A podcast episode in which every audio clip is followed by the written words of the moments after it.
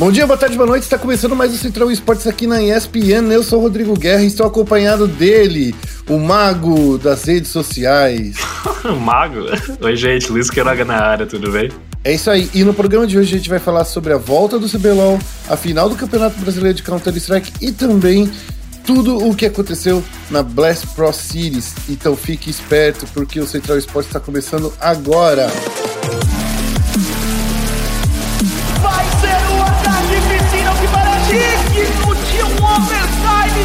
final. Daí?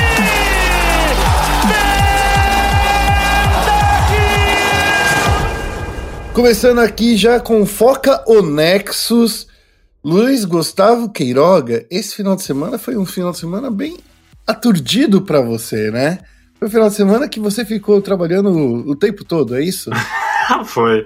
É, o, o eSports não, não, não me deixou em paz. Mas aí, Os eSports não te deixaram em paz, é. não. Porque você ficou de olho no Counter-Strike, no LoL. Você tá trabalhando demais, Luiz. Ah, tá uma loucura, mas. Vamos falar pro seu chefe aí pra te dar uma força. não, vai dar, vai dar. Eu vou ganhar uma folguinha na semana aí, tá tudo certo. Vamos começar falando sobre o CBLOL. No último sábado, a gente viu aí o retorno do CBLOL depois de ficar 30 dias longe da gente. Saudades no coração, pessoas querendo invadir centros de treinamento. Tudo isso agora é passado porque o CBLOL voltou. E voltou bastante animado, né, Luiz? O que, você achou aí das partidas? Voltou bastante animado e confesso que eu gostei bastante de acompanhar os jogos do, do Santos, né? Acho que não tem como deixar de comentar que é o, o grande destaque aí, né? É, pra gente comentar na, dessa retomada do CBLOL, né? Porque o Peixe veio do, do circuitão, né? E já fez um 2-0, está na, no critério de desempate, né? Tá na liderança. E ontem que eu vi bem mais de pertinho o jogo contra a PEN, foi um jogão. O Santos a todo momento mordendo, é, sem assoprar depois e com uma pressão constante desde o early game até o, o final, assim, até o GG. Foi um bagulho louco, assim. É, então, o Santos voltou, veio bem forte, mas o que mais me, me, me assustou foi essa torcida que estava aí adormecida, Luiz, porque no sábado o Santos chegou ao pico de 293 mil espectadores simultâneos nas redes, né? É, tem o site que mede, né, é, o eSport Charts, uhum. ele mede simultaneamente é, quando existem campeonatos. Então ele pega dados do Twitch, do YouTube e de qualquer outra plataforma que esteja transmitindo. E no sábado, a partida do Santos contra Vivo Cage bateu 293 mil espectadores. E no domingo, na partida contra a Pen Game, bateu 263 mil espectadores. Então, assim, é um grande número. Não que seja, assim, um número super fora da curva, porque a partida do, da PEN e do Flamengo deu é, 230 mil no sábado, e no domingo o Flamengo contra a NTZ deu 240 mil, mas mesmo assim foram 50 mil pessoas aí que surgiram, entre aspas, do nada, né? O que aconteceu? O Peixe tava precisando de disputar algum campeonato aí, era isso? Acho que a torcida do Santos estava meio que carente, né? De, de ver o peixe É a jogando. torcida jovem, né?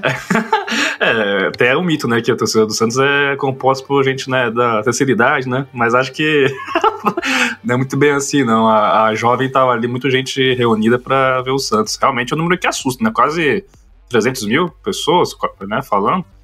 O bagulho é louco mesmo. Sim, é só para em termos de comparação, né? O Santos aí também, é, o Gaulês, né? Bateu 270 mil nesse final de semana, outro recorde, né? Foi você que fez essa matéria, né, Luiz? É, foi ali 266 é. mil, sabe? Foi um negócio também bem, é. bem louco. Então, assim, a gente tá vendo aí a diferença é que o Gaulês, ele é o maior streamer do Brasil, mas ele não é uma organização de esportes, né? O Gaules aí, ele é uma pessoa individual, enquanto a Riot é uma empresa que literalmente vive disso. Então vamos ver aí.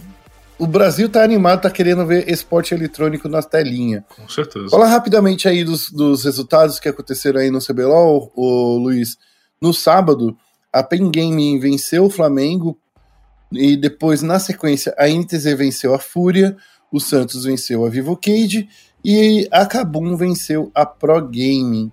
E no domingo, a NTZ venceu o Flamengo, a Pro Gaming venceu a Fúria, a Cabum venceu a Vivo Cage e o Santos venceu a Pen Game. Dessa forma, o Santos, a Cabum e a NTZ seguem aí, entre aspas, invicto, né? Já que é, foram apenas os dois primeiros confrontos. A Penha Prodig segue empatados em 1 a 1 Flamengo, Fúria e Vivo Cage fecham com duas derrotas. Eu queria só trazer uma atenção aqui que no último final de semana eu acompanhei todas as coletivas de imprensa. O Flamengo diz que é, eles esperavam sair com pelo menos uma vitória nesse final de semana, né? Porém, ele, o Joko sentiu que o time, na, na partida de sábado, perdeu por, pelo, por detalhes, mas no domingo ele perdeu o controle, né? Não, não conseguiu ser tão enfático para seguir em uma vitória. É meio estranho você ver isso, né? Um, um time que estava aí numa, numa grande final começar aí com duas derrotas. Eu acho que é por causa da, da falta de do, que os novos os novos jogadores da bot, da, da bot lane, né? O Lúcio e o Bivoy não terem participado. O que, que você acha dessa estreia do Flamengo, Luiz? Ah, querendo ou não, é o Flamengo, né? E, e por ter sido vice-campeão, tem aí um, um, baita elenco, decepcionou, né? Um 0-2, assim, logo, logo de cara, meio, meio meh. É, óbvio que, é, que é, é, a primeira semana, né? Foram aí duas rodadas né, para esse, esse 0-2. Tem muita coisa para acontecer. Só que, mais uma vez, é a gente ficar né, de olho. Pô, sem o Lúcio, principalmente, né? É, que deve demorar para voltar. É, o Flamengo, como que ele né, consegue reagir? Como que ele consegue jogar, né? Fica aí essa luz da questão. O Djoko disse também na coletiva que se tudo der certo, nesse final de semana o Bivoy e o Lucy já vão estar no, no time. Então vamos ver aí como vai ser o time, mesmo com poucos dias de treino, como é que eles vão se portar, né? Outro time que me incomodou muito de ver sendo derrotado assim duas partidas seguidas foi a Vivo Cage. Tudo bem que ela perdeu para um Santos que até então a gente não sabia como é que ia vir, né? Eu, eu falo muito por causa do da chegada de um time do circuito desafiante, né? É, é, é sempre esperado que o time não tenha o mesmo, entre aspas, nível do, do, do jogador de CBLOL, mas eu senti aí que o Santos veio bem. É, o Santos realmente é algo que foi da hora de ver, né? Todo mundo sabe que eu não sou muito do, do MOBA, né? Mas acompanhar o jogo do Santos foi bem interessante. E, uhum. e, acho que é isso. E também queria fazer aqui um breve destaque pro, pro Revolta na Kabum. O cara também Sim. chamou a atenção de um jeito absurdo, ontem principalmente, né? Ele fez um pique lá. É, é, que eu sou ruim dos nomes dos, dos campeões, mas. Com a Nidali, né? E Nidali, isso. A Nida tudo mais. E que a galera ficou louca. Nossa, não sei o que, Nidali tá na mão do, do Revolta e ele provou. Realmente ele. Sim. É legal essa volta dele pro CBLOL. Sim, eu senti que o Revolta veio quente, veio animado. E o Yang, né, que não, não que ele não tenha partido aí pro, pro circuitão, ele se mostrou bastante competente, né? Bem forte. Era uma das dúvidas aí que a gente tinha se o Yang ia voltar a atuar em, em alto nível. É, até agora tá, tá, se mostrando um bom jogador. Ah, eu que, deixa eu ver o que mais. Ah, vamos falar aí da NTZ, né? Que foi pro Relegation, manteve a mesma formação, e aí, agora na liderança, né? Que estranho isso, né? O que aconteceu? Será que os, tiraram os técnicos das, das jaulas? ah, sei lá, né? Acho que, se, se bem não estou enganado, a NTZ né, tava fazendo uma recuperação, mesmo que lenta, no final do, do último split, né? E acho que ela tava tendo resultados ok, isso aqui não foi suficiente, aí foi pra sair de promoção, né? Então, digamos que se ali já estava sendo uma retomada de, de trabalho, de, de, se reencontrar, agora acho que com a, com a pausa da temporada e, e o retorno, a NTZ soube é, corrigir os erros, né? Porque é importante também isso, né? É a manutenção, né, do elenco. Você não precisa necessariamente fazer uma reformulação, tirar peça. Acho que a leitura também daquela sua equipe, das peças que você tem, é, se faz muito necessária, né? E a NTZ tem bons jogadores, né? Então, acho que realmente eles conseguiram ali, por enquanto, né, dar uma, é, mostras que a manutenção do elenco ali, acho que de, de posições, de é, tarefas, foi bem trabalhado. Eu queria só finalizar então essa parte aqui falando um pouco sobre Fúria e Vivo Cage, né? Eu acho que são as duas equipes aí que sofreram mais com a janela de transferência. A Fúria por perder o Minerva. Eu acho que, querendo ou não, foi com esse jogador que a Fúria conseguiu aí na reta final garantir sua, sua permanência aí na, no playoff, né? E eles não. Desculpa falar, eu gosto do Sting, mas eu acho que ele ainda. Ele ainda é rookie, né? Ele jogou só o primeiro split, né? É, é, como profissional né? na etapa passada. O, eu não sinto que ele tenha a experiência necessária para seguir em frente aí no, no CBLOL, ser um caçador de destaque sem ter ninguém para dividir a sua rota e manter ele aí como um grande caçador, né? Eu sinto que muito por conta das decisões erradas que o time inteiro da Fúria fez, é que eles saíram com essas duas derrotas. E a outro lugar, outro ponto que eu quero falar aí é da Vivo Cage, que também perdeu é, o Robô e o Grell, que são dois jogadores aí muito fortes, e ainda está na fase de adaptação com o Minerva, né? Então, assim, é. Perdeu o Robô, perdeu o Grell, que são dois jogadores muito fortes, que conseguiram é, dar o destaque, então eu sinto que nesse caso agora tá difícil aí pro, pro time aí dos guerreiros, né? É, porque lá, né? Tem que. O, todo ponto é importante, só que ainda estamos no começo de uma temporada, né? uhum. Desse, desse segundo split, né? Então, que se erre agora para você conseguir já encontrar o, o que tá. É, o que não tá certo para recuperar isso no meio da, do, do, do, torneio, né? Porque senão vai dar uma mamita. É, são 27 aí rodadas, né? Essas foram as duas primeiras e ainda então a gente ainda tem mais 25 rodadas. Vai dar tempo para fazer. Vamos falar aí então dos confrontos da próxima semana, ô Luiz. É, fala aí para mim quais são os confrontos desse sábado. Bom, no sábado, dia 13, gente? Isso, dia 13, vamos ter é, a uma da tarde, né, de Brasília, Vivo Cage e Prodigy. Na sequência, Cabum e Santos. Depois, INTZ e a PEN. Para finalizar o dia, Flamengo e Fúria.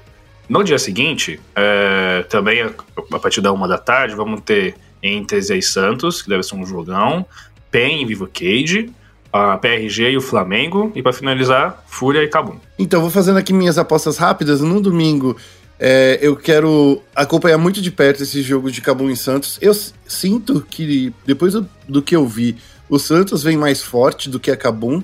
Eu acho que eu apostaria no Santos. Já entre INTZ e Pen Gaming, eu quero ver esse clássico do, do CBLOL, né?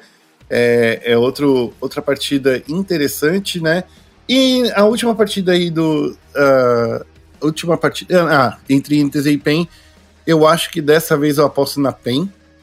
Eu sinto que a PEN tem algumas ferramentas aí muito boas e aquele tropeço que eles tiveram contra o Santos é porque o, o Santos realmente está muito forte, está muito redondo é, entre Vivo, é, Vivo Cage é, Pro, Prodig, que é a primeira partida, eu não consigo me definir. Eu não sei quem é que vence. Estranho isso, né? Por mais que eu goste muito do Dinquedo, eu acho que ele não foi tão incisivo nessa, nessa rodada. Não foi por causa dele que o time venceu. E Flamengo e Fúria. Aí um dos dois vão ter que vencer, né? Se vira o Flamengo completo, eu acho que o Flamengo vence. Se continuar desse jeito, a Fúria leva essa partida para mim. Né? Então eu só vou apostar nos jogos de sábado, porque daí eu não sei ainda, porque preciso ver os jogos de sábado para saber como é que eu aposto no domingo. é justo. É, só posso falar alguma coisinha aí, né? Eu não sei porque eu tô achando que a PRG vai ter um 2-0 aí no final de semana. Você acha? Porque você acha que ela vai vencer tanto a Vivo Cage quanto o Flamengo também? Eu acho que sim, acho que sim. Não sei, acho que o FNB vai apavorar geral também. Ih, tá virando fã do FNB que nem a Evelyn. Tô, que foi um boy já. já, já. A Evelyn te intoxicou aí com, com coisa. Adoro, adoro a influência. tá certo, então. Esse foi o nosso foco no Nexus. Agora a gente vai falar um pouquinho aí de Counter-Strike. Vamos para o momento clutch. Ok, team, follow my command. Começando aqui o momento clutch, vamos começar então falando sobre o Campeonato Brasileiro de Counter-Strike que teve a grande final no confronto entre Redemption e Bom Sports e fechou com a vitória dos Ace e NTZ. No primeiro mapa, a Vertigo, a Boom venceu com extrema facilidade. No lado defensor, a Redemption só conseguiu fazer 4 pontos, enquanto a Boom veio a 300 km por hora e garantiu os outros 11 pontos.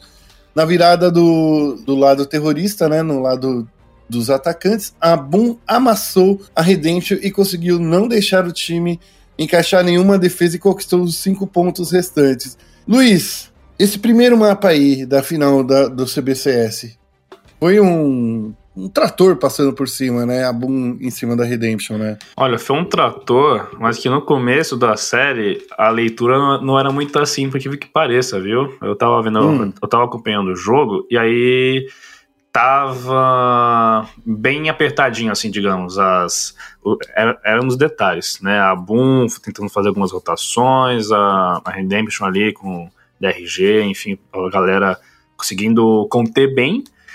E aí começou a desandar, né? Porque não dá, né? 11 pontos de sequência também, porque, né? Algo tá, algo tá errado aí. Só que eu acho muito interessante que a postura da, da Redemption é, foi de resistência. Aí começou, né, a cair, cair, cair, cair, e, e não tinha como segurar, porque a Boom realmente né, tem um nível muito, muito muito bom de jogo, né? Eles estão em outro patamar, né? Eu sinto que a, que a Boom, ela tem essa coisa da resiliência e quando eles têm, pegam a vantagem, eles dificilmente dropam essa vantagem, né? Principalmente contra os times brasileiros. É, porque eu, inclusive até o próprio Apoca tinha comentado na coletiva de imprensa sobre é, o nível de dificuldade, né? Porque a gente, claro, né, a gente já coloca grandes expectativas na equipe da Buna, que tem o Boltz, o Phelps, né, tem uma experiência, tem uma rodagem internacional, e o próprio Poca, né, que é um baita técnico, só que ele tinha comentado que, claro, o ideal seria estar treinando, né, como o calendário dele estavam previstos, antes de Covid e qualquer coisa, que era ficar lá fora no exterior.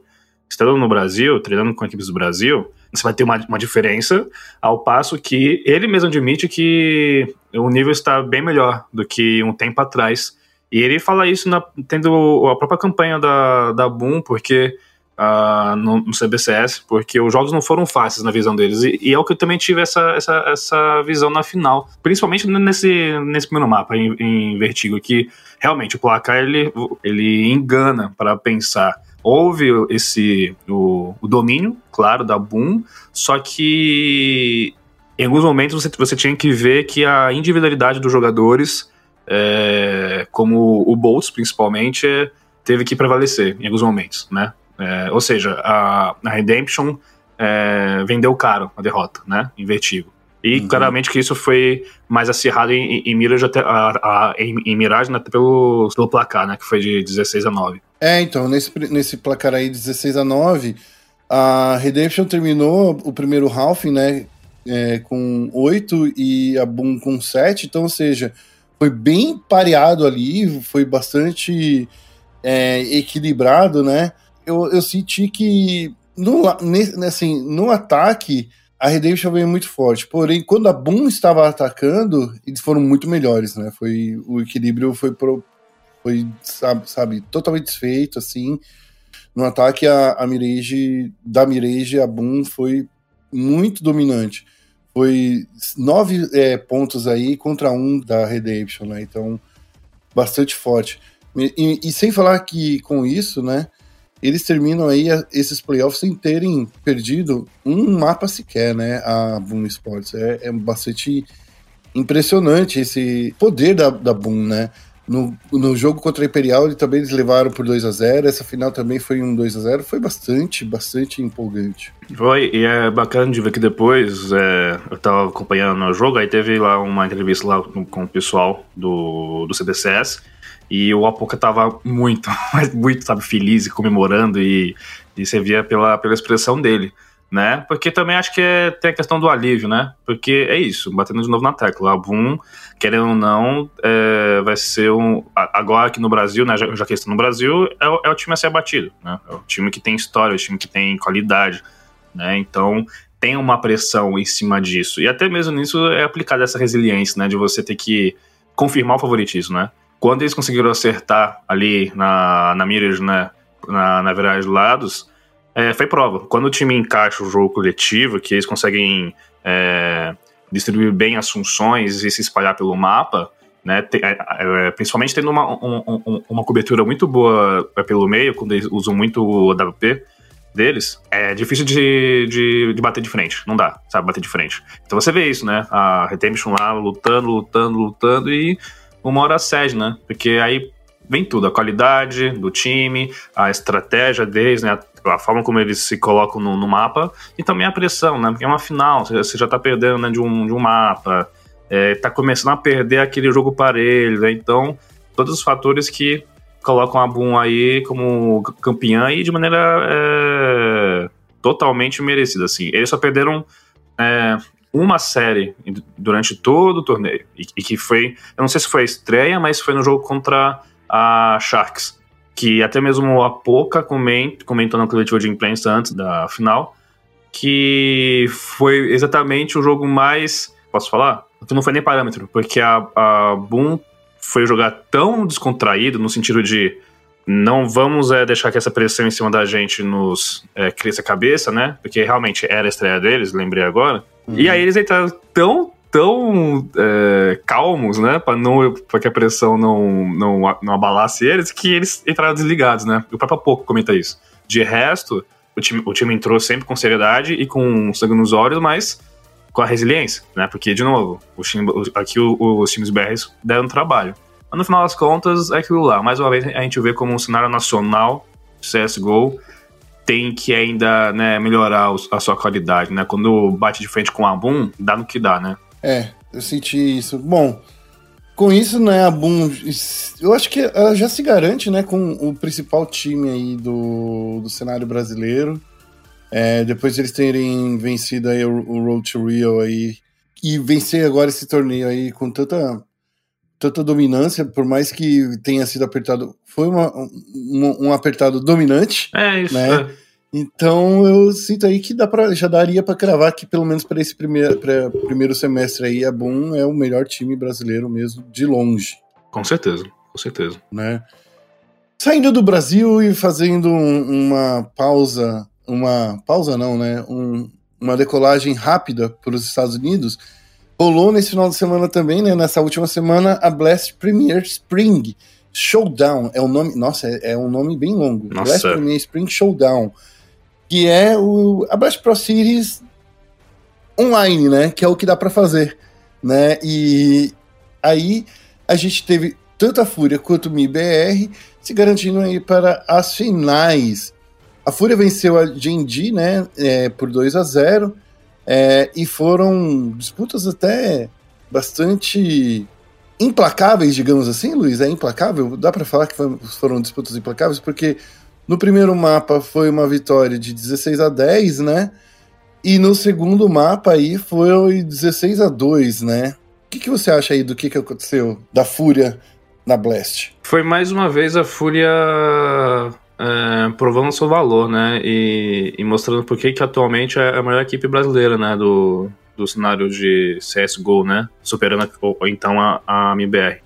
É, são jogos bem consistentes da Fúria, sabe? O, o time ele, ele consegue ter um coletivo bem sólido e as individualidades começam a, a aparecer de maneira muito tranquila, assim, é, quando, é, quando é necessário o jogo contra a Genji, a série como um todo, foi é, bem, bem. Uh, não vou falar também ah, que foi controlado, né? Mas você vê que a Fúria tava jogando é, o bom jogo, sabe? Travando a boa luta.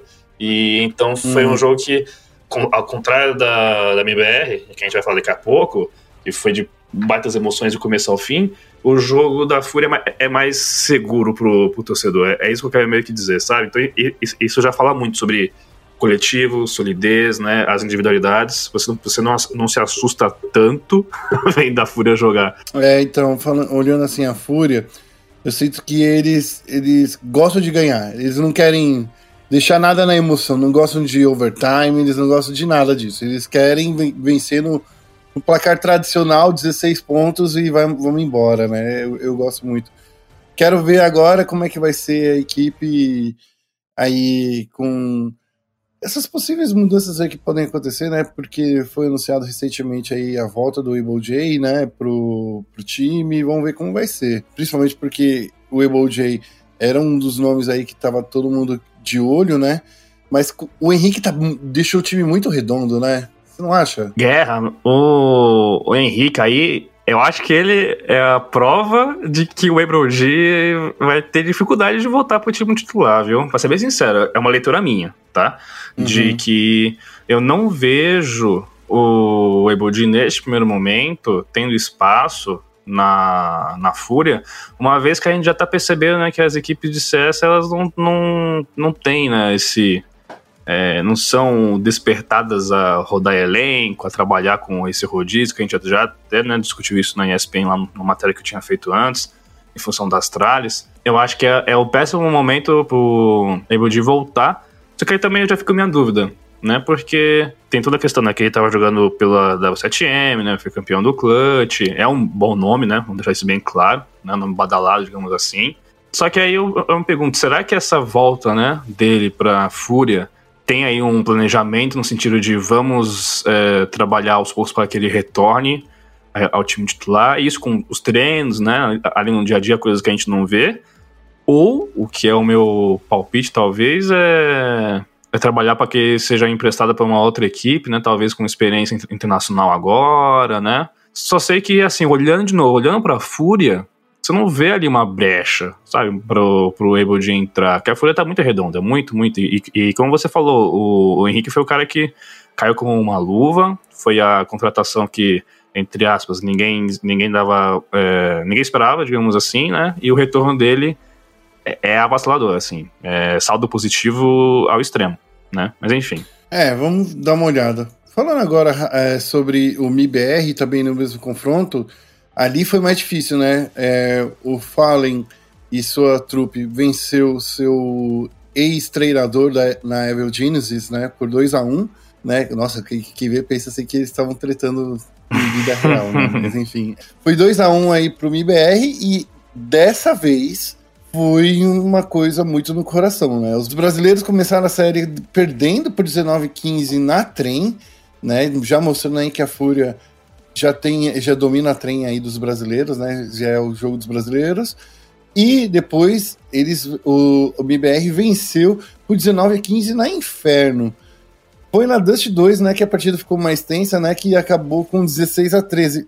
Luiz, você que acompanhou essa série aí do início ao fim, dá para dizer aí que o MBR tá passando por um, por um momento de reconstrução? Como é que a gente pode encarar esse MBR depois dessa vitória aí é, contra a IG? Eu acho que você usou o termo certo, viu? Reconstrução. Não dá para esperar mais além disso, porque senão também não, teria sido na base da emoção e da forma como foi.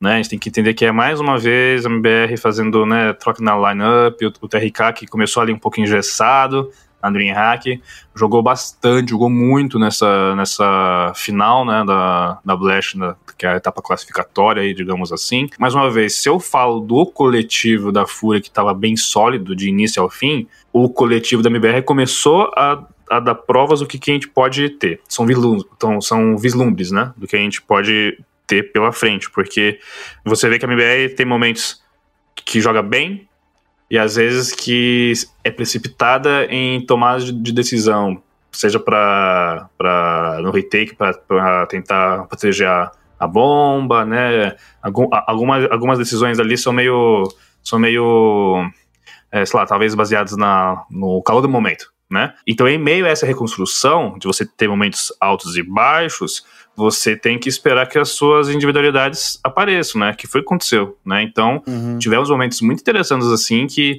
o coletivo, quando não estava encaixado no round, ou numa sequência de rounds, é, a gente teve nomes aí que, que, se destacaram. Então, no segundo mapa, o TRK foi, assim, um dos caras é, principais e decisivos, principalmente na, no overtime, né, que garantiu o, o placar de 19 a 15. É, já na Dust 2, Tivemos aí, por exemplo, uma aula, aula do Fallen que meteu um clutch contra três caras da EG, sabe? O professor, de fato, né, voltando, voltando a dar aula assim. E o KNG, que tava, sei lá, não vou falar apagado, né, porque acho que isso é, é injusto, mas o, o, o que tava ali fazendo o seu, o, a, a sua tarefa, né, jogando ali, ele começou a aparecer. Começou a aparecer, começou a aparecer, e quando a EG tava com uma, uma disparidade nas parciais, o, o a MBR começou a ganhar fôlego em função do KNG que tava, sabe, tipo, conseguindo é, controlar melhor alguns é, lances de perigo que a, que a, a vinha, principalmente pelo, pelo fundão ali da Dust 2, e foi, eu falo assim, com tranquilidade que o cara NG pegou no colo MBR e falou assim, vamos, eu faço essa por vocês, aí começou, tá, tá, tá, tá, e aí deu que deu, empatou as parcelas e virou, né, de um jeito muito, hum. muito emocionante que, né, eu já não tava aguentando mais, porque eu tava lá não parava nunca a, as partidas, as parciais, né? Nossa, foi assim um, um sábado longo, árduo, mas de muita comemoração pro, pro brasileirinho, né? Foi emo emocionante. É, então, eu, eu queria ver esses pontos de brilho, né, do MIBR. Tem, de novo, já tem gente criticando o taco. É, assim, não dá, né, pra...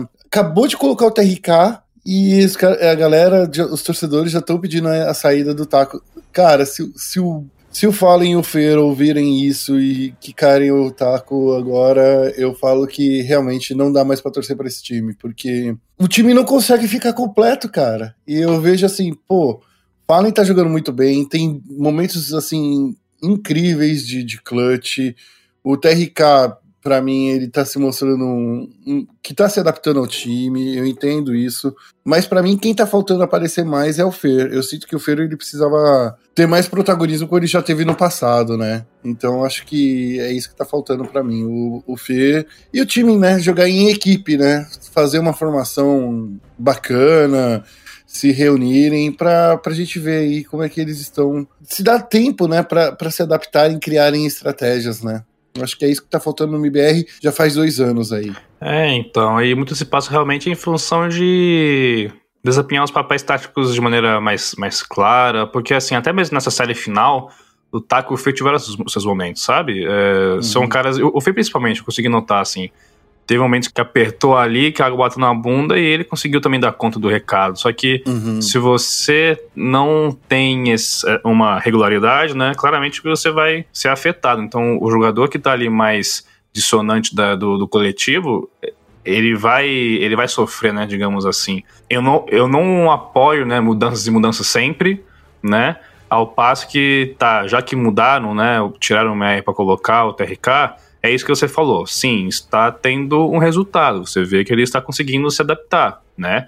É, uhum. De maneira mais, mais rápida, mais orgânica, né? Do que o, o Meyer, né? Mesmo, mesmo que a gente tenha aí um pouco tempo de análise ainda, mas isso também é a prova, né? Com pouco tempo de análise, quem, quem para quem tinha começado de maneira totalmente engessada, já está bem mais tranquilo, né? E é se encaixar cada vez mais, né? Para que a gente consiga ver acontecer. Porque assim, não dá regularidade, né? Porque, por exemplo, a gente teve momentos incríveis do, do Foley, mas teve momentos que ele também deu uns tiros que parecia eu jogando. CS, uhum. eu falei, caraca, que é isso?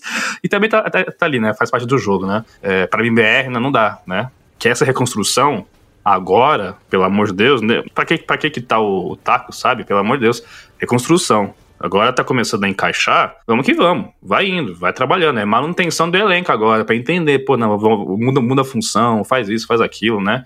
Enfim. Pra só deixar claro também o pessoal, né? O que até mesmo isso nas matérias da ESPN eu, eu, tinha a dificuldade por, por causa do nome grande né, da, do torneio. Né, digamos que a gente estava na pré-blast, né? Ou seja, uma etapa qualificatória, né?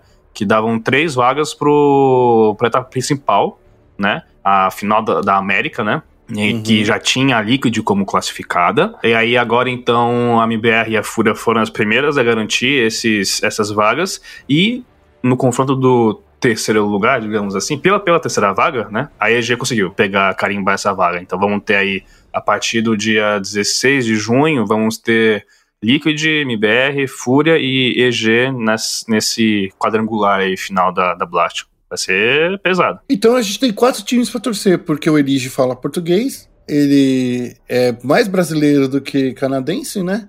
É, é canadense o Elige? Eu não lembro se o Elige era canadense ou norte-americano. Mas enfim, o Elige já é super conhecido aí da torcida brasileira. Então a gente já pode torcer para T-Liquid. A gente tem a Fúria, o MBR, que indispensáveis aí para falar, né? A gente pode torcer para times brasileiros. E também tem a EG que tem Aí o Zelão, né? O Zelão que é o técnico da EG. Então, assim, quem vencer essa Blast aí americana, a gente fica feliz, é isso? Eu posso, posso cravar isso, ô Luiz? Ó, vou ser bem sincero, hein? Eu acho que para o brasileirinho, o brasileirinho que fala nem, nem MBR, Fúria, MBR. Hum, essa, é então minha, tem... essa é a minha visão. No final das contas, cara, a galera vai torcer pra MBR. Tem que torcer pra MBR e pra Fúria, é isso. É, eu acho que sim, sempre, né? Só quero que no final ali o brasileirinho. É que eu quero ver sempre o copo meio cheio, entende? É, é que, é que o brasileirinho, a gente sabe que o brasileirinho gosta da MBR, né? Por mais que a Fúria tá aí, hypado, todo mundo gosta da, da, da Fúria, vou deixar isso bem claro, mas no uhum. clássico, né? Todo mundo vai, vai, querer ver a MBR ganhando um título importante. Tenho certeza disso. Exatamente. Bom, a gente vai encerrando então por aqui o nosso Central Esportes. É, eu peço para todo mundo que nos ouve nos seguir nas redes sociais ESPN Esportes BR, tanto no Twitter quanto no Facebook. Acesse nosso site também, espn.com.br barra esportes. A gente vai encerrando esse Central Esportes e se ouve na semana que vem. Um abraço e tchau, tchau. Tchau, tchau.